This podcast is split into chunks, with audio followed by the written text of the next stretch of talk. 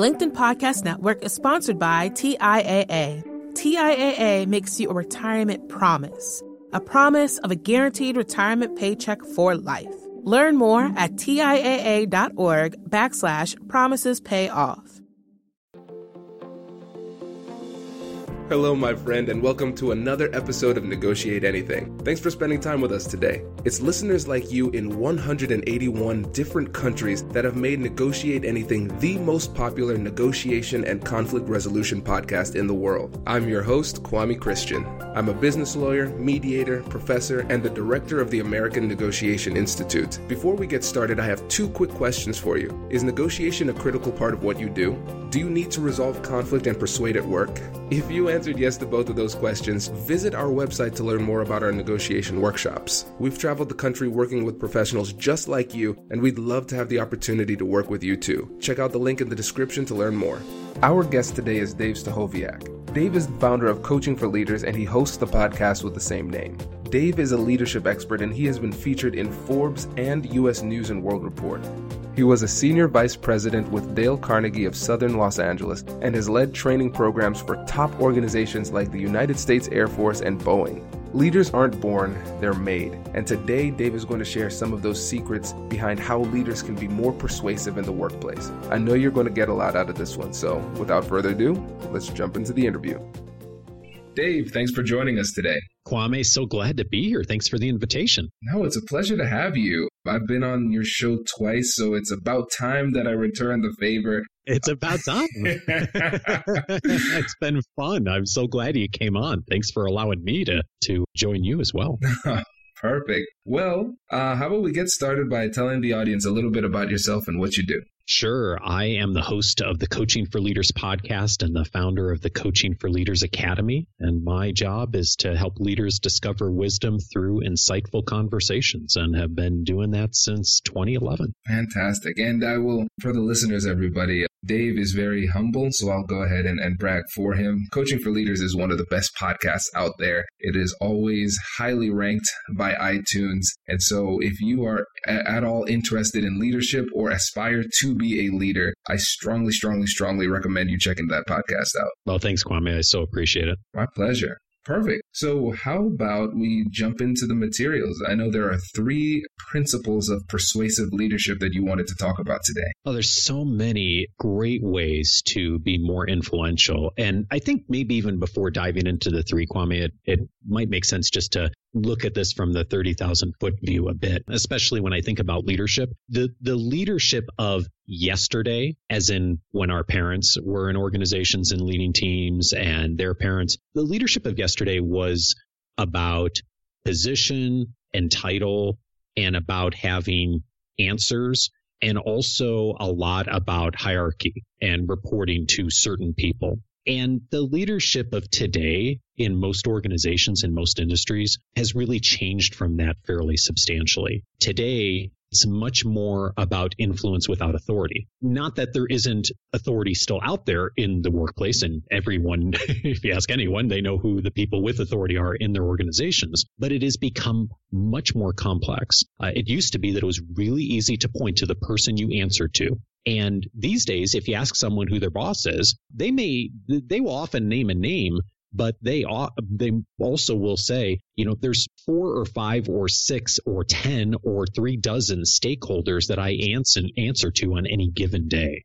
because you're collaborating across the organization, you're interacting with customers and stakeholders and patients and whatever the category of person is you're interacting with. And for most of us, that's a whole bunch of categories of people. And that has become the new norm. So while hierarchy still definitely exists, it is much more, you're seeing a lot more of the dotted line relationships. You're seeing a lot more of influence without authority. And that's why I think this skill set we're talking about today of how to influence more effectively becomes even more important in today's organizations and industries. That's a brilliant point. And I really love this from a persuasive strategy point of view too, because in any of these situations, we need to recognize kind of what game we're playing, who are the players, and what the rules of engagement are. And I think within these larger organizations, it would be easy to get lost and not recognize what game we're playing. And so I think this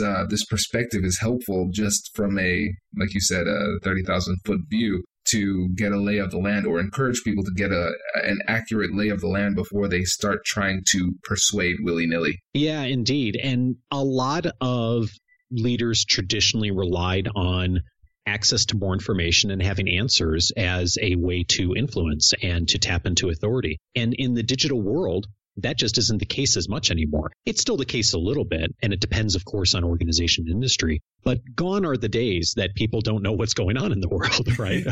Or in your organization, I mean, you go on Google and find out just about anything. And so this place of us seeing leadership as and leaders as the people with answers, I have seen a substantial shift, especially in the last 10, 15 years, to the best leaders are really not the folks with all the answers, but they're the folks with the best questions. And I think that's going to lead into a bunch of what we'll talk about today. And for the listeners out there who've been listening for a while, you know why I'm excited, because I love asking questions. Curiosity really is the key when it comes to persuasion and communicating in general. So I'm really glad to hear you say that. Well, and you are so gifted at this, Kwame. It's one of the reasons this show has become so popular, and your work is in such demand, because it is really a skill set that a lot of us never learned. I certainly never got much formal training until I was well along in my professional journey on how to ask questions, how to be curious. And I think that's true for most people, right? We never got training on, or how to be influential without authority. If you ever took a class on that, it was one class and it was just one piece of a larger curriculum. And this is a struggle for a lot of us. Right. And what's really fascinating and fun for me about it is the fact that it's a never-ending game of self-improvement, because there are levels to this game, as people would say. Last week, I read a book called How to Find Out Anything from Anybody at Any Time. Oh, wow. And it was written by a former interrogator. And after reading that book, I felt like I had never asked a good question in my entire life. He took it to such an incredible level. And so with this show, I just try to keep on getting deeper and deeper and deeper so I could help people out when it comes to utilizing their curiosity in a way that's more persuasive and leads to better outcomes. Yeah, indeed. And you asked me about some of the tactics for doing this. And the first one kind of leads into another big change that we've seen in the world and has certainly affected a lot of leaders and a lot of organizations, which is the traditional way that we think about work has really changed in the last decade or two. It used to be that you went and worked for an organization for your entire career, or if not, it was 10 or 15 or 20 years of your career, and it was considered odd if you only worked somewhere for a couple years and then moved positions, or if you went and started your own business, that was great, but you better be successful doing it, because if you started your own business, you better not try to go back into the corporate workforce and try to find a job after that, because people didn't think you were able to work in a large organization again. And I am thrilled that a lot of that thinking has changed. Not everywhere. And there's obviously different nuances to that in different places, but for the most part, that has really changed. It's much more accepted now to move around, to try different things, to go out and freelance, to come back, to do some consulting, even to go in academia and come back. I've seen people make all kinds of shifts. I was just talking to a guy at our church last weekend. He was a full-time professor, tenure, the whole bit, and decided to leave and go back into industry. I think that's the kind of thing that a decade ago you wouldn't hear about hardly ever happening. And today that's much more accepted. And that leads into one of the first things that I think is so important for leaders today is to find out what people want, especially if you're leading a team and you have this privileged opportunity to put together a team and help people to achieve something great in an organization, is to really take the next step and find out what's going on with people and what do they want to achieve in the coming years and maybe even in their careers as a whole. I love this point, because when it comes to people's positions as leaders, I think a lot of times, just as people in general, it's easy for us to try to look into the future, and our forecasts are impacted significantly by our biases. our self-serving biases. And so from our perspectives, we might believe that we have a good understanding of what somebody else might want. And that's going to be flavored by what we want. So It leads to inaccurate predictions. And so, like you said, we want to figure out what they want. But if you already believe you know that, it's going to dampen your curiosity. So what do you think leaders can do to find out what people truly want out of their time at a company? Well, I think there's two things. The thing that holds people back from doing this is, one, they don't know how to do it. And then secondly, they're afraid of what they're going to hear. So let me address the first one, not knowing how to do it.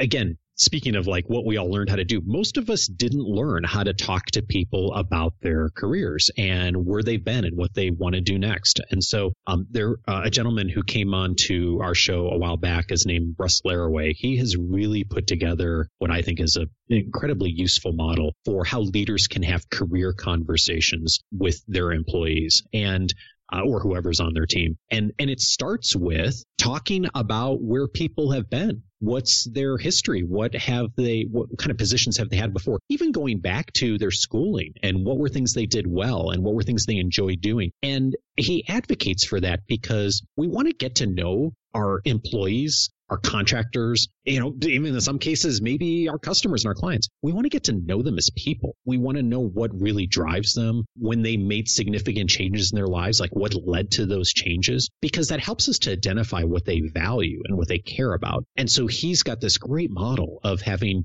a series of 3 conversations of figuring out where people have been, where they're going in the future, and then putting together an action plan to help them to get there. And that leads to the second point, which is the fear that a lot of leaders have on doing this. So one of it is not knowing what to do, but the fear I think that a lot of people have is that I'm going to sit down with my employee and I'm going to ask them about what they want to do for the future. And if I do a good job at developing trust over time and opening up a space where they feel comfortable having that conversation with me, that they're going to say some version of, I don't plan to be here in 3 years, or I want to start my own business in 5 years, or I'm doing this side gig right now, this side hustle, and I'm working on actually turning that into a thing. And that's the kind of thing that I think a lot of us have traditionally heard as managing a team.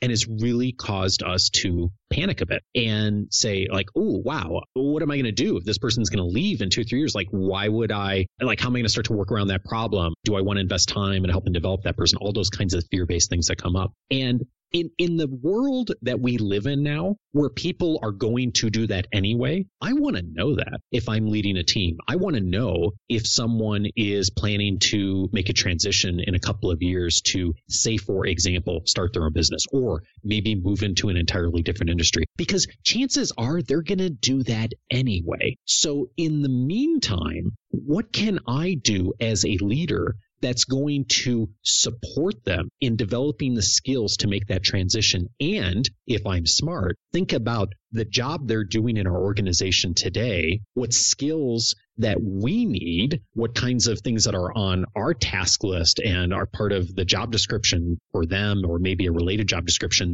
that are going to help them to develop that skill. And how can I, as a leader, link those together and say, hey, I'm going to ask you to be doing this project over the next 6 months. Here's the 4 or 5 key things that are going to be important if you're working on this project. And oh, by the way, the goal you have 4 years from now, here's how those 4 or 5 skills are going to really help you to get there. And if I can put those together and make those connections, I have now engaged someone that's a lot more likely to be excited to come to work, to put in all their effort, to help us to perform as an organization. And when they do leave, say wonderful things about me, the organization, and probably help to identify who their successor would be. And that's the kind of person that I want to engage with in the workplace today, so that, we can really help people to get to where they're going and at the same time help the organization. Does your company invest in professional development training? If you believe that your team would benefit from a negotiation workshop, all you need to do is go to our website, fill out the workshop request form, and then we'll set up a time to chat. These workshops are completely customizable, and we've done them all around the country. Negotiation and conflict resolution skills are beneficial across all professions, but they're especially useful in procurement, purchasing, sales, sourcing, and contract management. Our calendar is filling up quickly, and we even have some workshops scheduled for next year. If you think you might want one, I'd suggest reaching out soon so you don't miss out. Check out the link in the description to learn more. And now, back to the show. The LinkedIn Podcast Network is sponsored by TIAA. In the last 100 years, we've seen financial markets swing, new currencies come and go, decades of savings lost in days, all showing that a retirement plan without a guarantee, quite simply, isn't enough. So more than a retirement plan, TIAA makes you a retirement promise. A promise of a guaranteed retirement paycheck for life. A promise that pays off. Learn more at TIAA.org/promises-pay-off. The LinkedIn Podcast Network is sponsored by HubSpot. More to-dos, less time, and so many tools to keep track of. Doing business can be hard, but you don't need a miracle to hit your goals. You just need HubSpot. Their all-in-one customer platform can make growing your business infinitely easier. Imagine this: higher quality leads, fast closing deals, wildly happy customers, and more benchmark-breaking quarters. It's not a miracle, it's HubSpot. Visit HubSpot.com to get started today. I think that's a great point. And essentially what this boils down to is you're suggesting that leaders engage in win-win negotiations. Yeah. You have to take some time, investigate, figure out what the wants and needs are of the other party, and then see how you can blend those things together. Yes. And I know that there are people listening to this who have heard what I just said and are thinking, I could never say that to my boss in my organization, that I will get thrown under the bus, that the politics just don't allow for that where I work. And to you, I say, I know there are organizations where this is not possible to do, where the politics don't allow for this.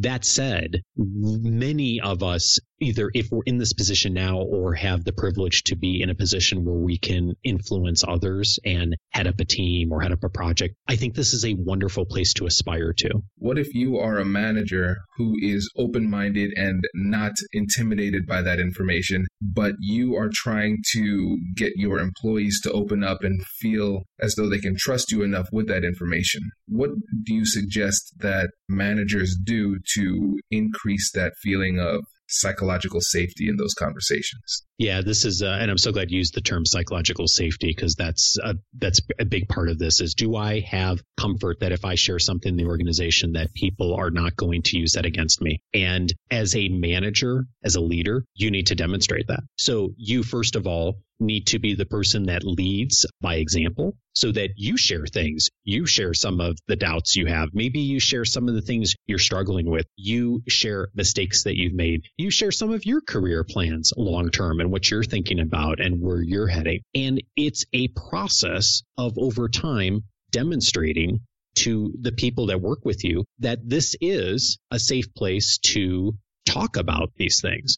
And then when people do, that information isn't used against them, that you don't then go into someone else's office and say, well, so-and-so told me they're leaving. And, 3 years from now, we shouldn't consider them for this next opportunity. Right. So there's an art to doing this well. Of course, there's always subtleties we need to navigate around organizational politics, but it's an ongoing process. It's not a one-time event. And by the way, for those who want to get better at creating psychological safety in their organizations, the work of Amy Edmondson out of Harvard is a wonderful place to start. She has a new book out called The Fearless Organization. And there's so many wonderful practical examples for leaders on how they can begin to create a space for that. And the thing that I love that her research shows is that even if you work in an organization that is not a very safe place to do that, there is a lot you can do as an individual leader to still create psychological safety, at least amongst your team, the area you have influence over. And it's fascinating. There's tons of evidence that even the best organizations vary quite a bit as far as psychological safety within individual teams. And so there's a lot that we can do as individual leaders to still influence a positive environment, even if that isn't the larger organization around us. I love it. That's great. And that's a fantastic resource. So listeners who are interested, make sure you check that out. And Dave, what are some of the other things that you believe are important for leaders to do when it comes to persuading their team? Yeah, well, the second thing leads into what I said a bit ago, which is around, getting out there and connecting with others, even if they're not in the organization. And I think that getting into community with other leaders is really essential to do today. And technology has opened up a lot of doors for us to do this. One of the biggest things I hear from the people I work with is that leadership becomes really lonely. I am heading up a team and I'm the person who needs to make decisions, and I feel like I've got to have a lot of answers, and I don't necessarily have a lot of people to turn to inside the organization because I can't talk about some stuff inside the organization or really talk about some of the things I'm struggling with because of the internal politics. So I think loneliness is a really common condition for a lot of leaders to experience. I know I have in a lot of the roles I've been in over the years. So getting into community with other leaders, both inside your organization, inside your industry, and even outside of your industry, I think does a couple of things. One is it helps you to combat the feeling of loneliness that we all experience in leadership. By the virtue of the fact you're in a leadership position, there's an element of being alone. But the other thing that it does is it gives you inevitably a lot more data points on how other people are doing things, not only from a leadership standpoint, but from an industry standpoint, problem-solving standpoint, strategy standpoint. And then if you have more of those data points, you can come back to your organization, your team, your peers, and have evidence of ways that you can do work that's more effective. Here's some ideas that I found at, going to this conference or being a part of this association or being involved in this mastermind or being involved in this circle that are working for other folks in our industry. Let's try this. That's something that I think is extremely powerful in most organizations, and especially with most senior leaders who tend to be facts and data kind of people. It's one thing to walk in with a new idea and to say some version of, hey, I've had this idea. I think this would really work. Let's try it. Versus walking in with an idea of, hey, I had this idea. I think it will work. Let's try it. And oh, by the way, something similar worked for 3 or 4 other organizations in our industry, and here's the results they've had because I've got relationships with a few of those people. And Kwame, it's amazing to me how much people share, if you've got relationships of trust, about what's going on in their organizations and what's working and also what's not working. And it is really a wonderful place to come to the table with evidence and to be more influential amongst your team and your organization. It's such a brilliant point that I think it's easily missed by people because you might focus on the emotional benefit of abandoning or not feeling abandoned and not feeling as lonely. But the fact that you are there meeting with other people who have tried things that you're interested in trying, but might be having trouble selling in your own organization, it gives you social proof that you can utilize to be more persuasive. Indeed. And any time we come to the table with a new idea and we ask anyone to invest in it, either time-wise, emotionally, or with resources, as often we're asking for in the organization, I think actually it's incumbent upon us to do as much homework as we can to find out, is this something someone else has tried? What have they done? And it's a great way to become just more effective in your thinking and your strategy regardless. Plus, it comes, like you said, with the emotional benefits too of getting to build relationships with others. And there's just so much good that comes out of being in community with other leaders. And there's so many good ways to do that these days that I think if you don't already have some version of that, go find it, or if you need to, go create it. And if you're willing to do that and put some effort into it, it will pay off in dividends. One thing that I've started doing recently is posting questions on LinkedIn for people to answer kind of like as a community. So some of the questions that come up often in the workshops. And so maybe for people who are in a leadership position or might want to try something, but they're having trouble finding other people who do it. Even if you don't have that, like an organization or a specific person in mind, you could use LinkedIn as a tool to gather that social proof. And like you said, accumulate more data points when it comes to your endeavors to persuade internally. I love that suggestion. One of the things I am often telling our clients to do is to take smaller first steps, because it's often very daunting to think about, how would I start an organization or become part of a mastermind or become part of an association? Whereas what you said is something any of us could do, right? Like ask a question on LinkedIn. And then my invitation to everyone would be, once you've done that, then be willing to take the next step too. So when you get the replies from those 2 or 3 or 4 people or however many it is, that you ask the next question and that you start a conversation, and then you actually utilize that first step as the starting point to take the second step and the third step, and to keep going and to actually building relationships. So that way it doesn't just become a 10-second interaction on a social network, but it moves into something that's even more substantial. Exactly. Yeah, that's a brilliant point. Perfect. And so let's move on to number 3. What is the third thing that leaders can do to be more persuasive? Again, relates back to what I just mentioned. Ask the next question. We're so used to taking things at face value that we often miss the opportunity to engage in a much more substantial way. Here's an example of this, Kwame. I think this is culturally true in a lot of places, at least here in the United States. Whenever I go to like our kids' school and I come across another parent who I sort of like recognize, but I don't really know, the inevitable question is, hey, how are you? And then the response is, hey, good, how are you? Oh, doing great, right? Like it's that sort of like cultural thing. And really no one is listening right to the answer.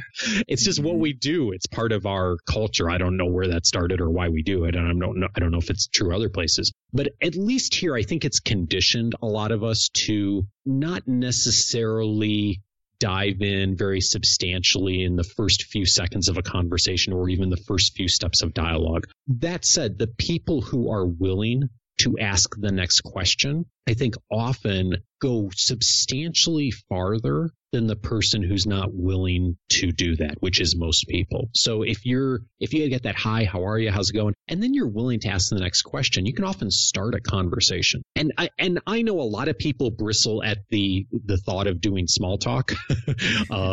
And I do too. Like I don't like small talk at all, which is one of the reasons I tend to not ask the second question. That's a challenge I have. But I've also recognized small talk leads to big talk.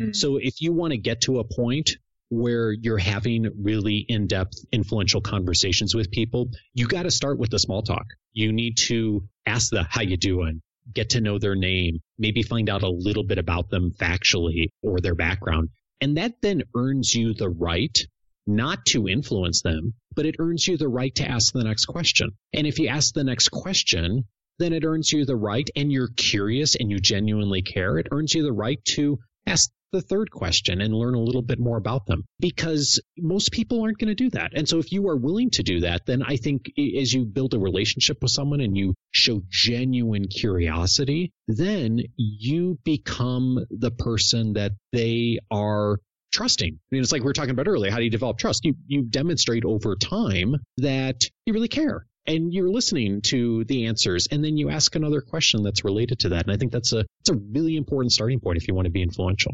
Absolutely. And it reminds me about what Robin Drake said in his book, The Code of Trust. He was a former FBI agent, and his job was to figure out whether or not people were selling the secrets of the United States to foreign governments. So obviously that's information that if you are doing it, you would want to keep to yourself, right? And what he found is that in his experience, you don't get in any information in the first meeting. In fact, you don't try to get information in the first meeting. You're trying to make them feel good and feel comfortable. You get the information in the second meeting. So he takes the time to develop that relationship, to go a little bit deeper, to learn more about the person, and learn as much as possible, but not go after like the big meaty questions, because he recognizes the value of generating trust through that, through those kind of everyday type of interactions and conversations. Exactly. You teach this too, Kwame, right? And in your book, of one of the things you've been a great teacher to me on is, if you're negotiating something, slow down. Mm-hmm. Like slowing down is a really valuable thing to do. It's a great tactic, but also it's a wonderful place to just build a relationship with someone else and to not look at something just as a single meeting, even if it may be a one-time negotiation. But if it's important, you know, spend the time to take 2 or 3 or 4 meetings to do it if you need to, because you're going to build a relationship where you've got more trust and you're more likely to get to a space where people have really heard each other and, you know, likely to create the win-win you talked about earlier. Absolutely. And then when we're in those conversations, one of the things that from that book I mentioned earlier, How to Find Out Anything from Anyone, Anytime, one of the things that he said is to don't abandon an issue until it's been fully exhausted. Because a lot of times as we're gathering this information, somebody might say something in their response that is on a different issue, and we might follow that. And that might be a common conversational pattern that doesn't seem to be problematic. But if you're intentionally trying to get information, it can be problematic because you haven't fully exhausted the well of information on this particular issue. And so two simple things that he suggested were, first of all, stick to questions that are single issue questions. So, for instance, if we're using the example of where you want to work in the future or where you see yourself going in the future, a compound question would be something like, so where do you see yourself in the future, and do you think you're going to end up staying here? So that might be a question format that we see often, but it's a compound question. Most people will just pick one of the things that you asked, and probably the easiest one to answer, and you miss out on the other one. And then the second thing is, after you get information, simply asking, what else? Or tell me more. Yeah. That specific issue, getting as much as you can out of it. Yeah, I love both of those pieces of advice. And on my better days, when I'm really genuinely curious with someone, that's exactly what I find myself doing. One of the things being a Carnegie facilitator for years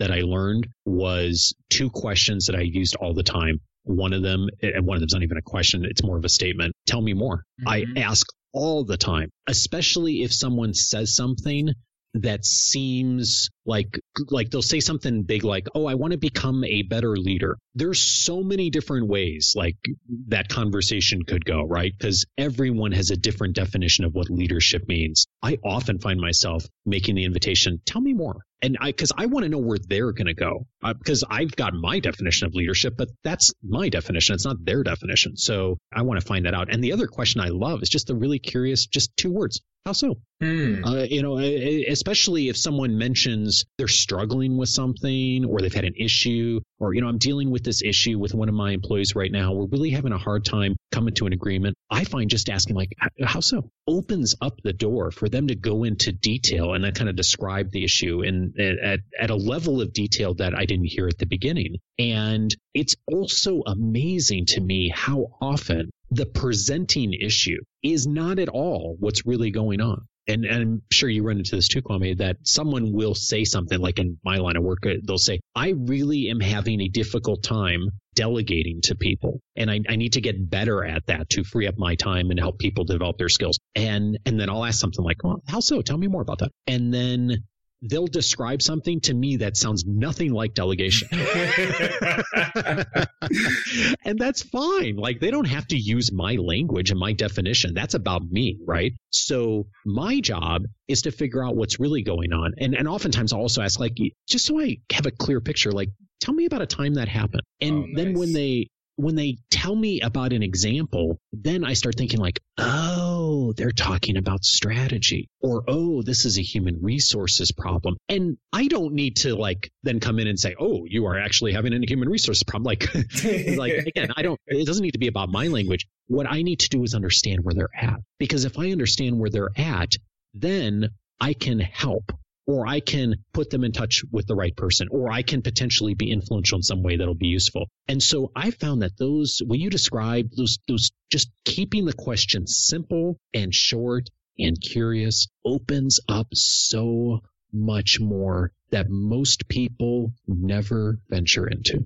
That's brilliant. And what we're seeing here, again, is you are rejecting the tendency we have in assuming we understand what people mean and what what they're saying. You're getting high levels of specificity with these questions that you're asking. Something that I often ask is, what do you mean by blank? Because I realize that people define things very differently, like in your example. And so getting clarity on that, what does that even mean in your world? You could be surprised a lot of times. And I know that you have a call coming up very soon, so I want to be respectful of your time. But before you go, can you give a few parting words of wisdom to the audience and for some things that they could keep in mind when it comes to persuading in this capacity? Yeah, well, thank you so much. So one other resource that I'd recommend, particularly in this last point of asking the next question, the person who I think has just done brilliant work on this over the last few years and is a book that every leader in every organization should read is a book called The Coaching Habit by Michael Bungay Stanier. Mm-hmm. And he's really built his entire professional practice and his company around helping leaders to be curious just a few minutes more. It is a fabulous read. It is the book for the rest of us on how to actually develop good coaching skills. So I'd certainly recommend that as a starting point for those of us who want to get better at this. And then the other invitation I'd make is if you're wanting to discover more leadership wisdom, hop on over and join us on the Coaching for Leaders podcast. We're been going weekly since 2011, and it's been an amazing journey. That's fantastic. Well, thank you again, Dave. This has been phenomenal. And yeah, I'm excited to have you on again because this is not going to be a one-time thing, my friend. So get ready. I look forward to it. Thanks for all your leadership and negotiation, Kwame, and for being such a great teacher to me and so many of these aspects of work. I'm really grateful for it. My pleasure. Thank you. I appreciate that.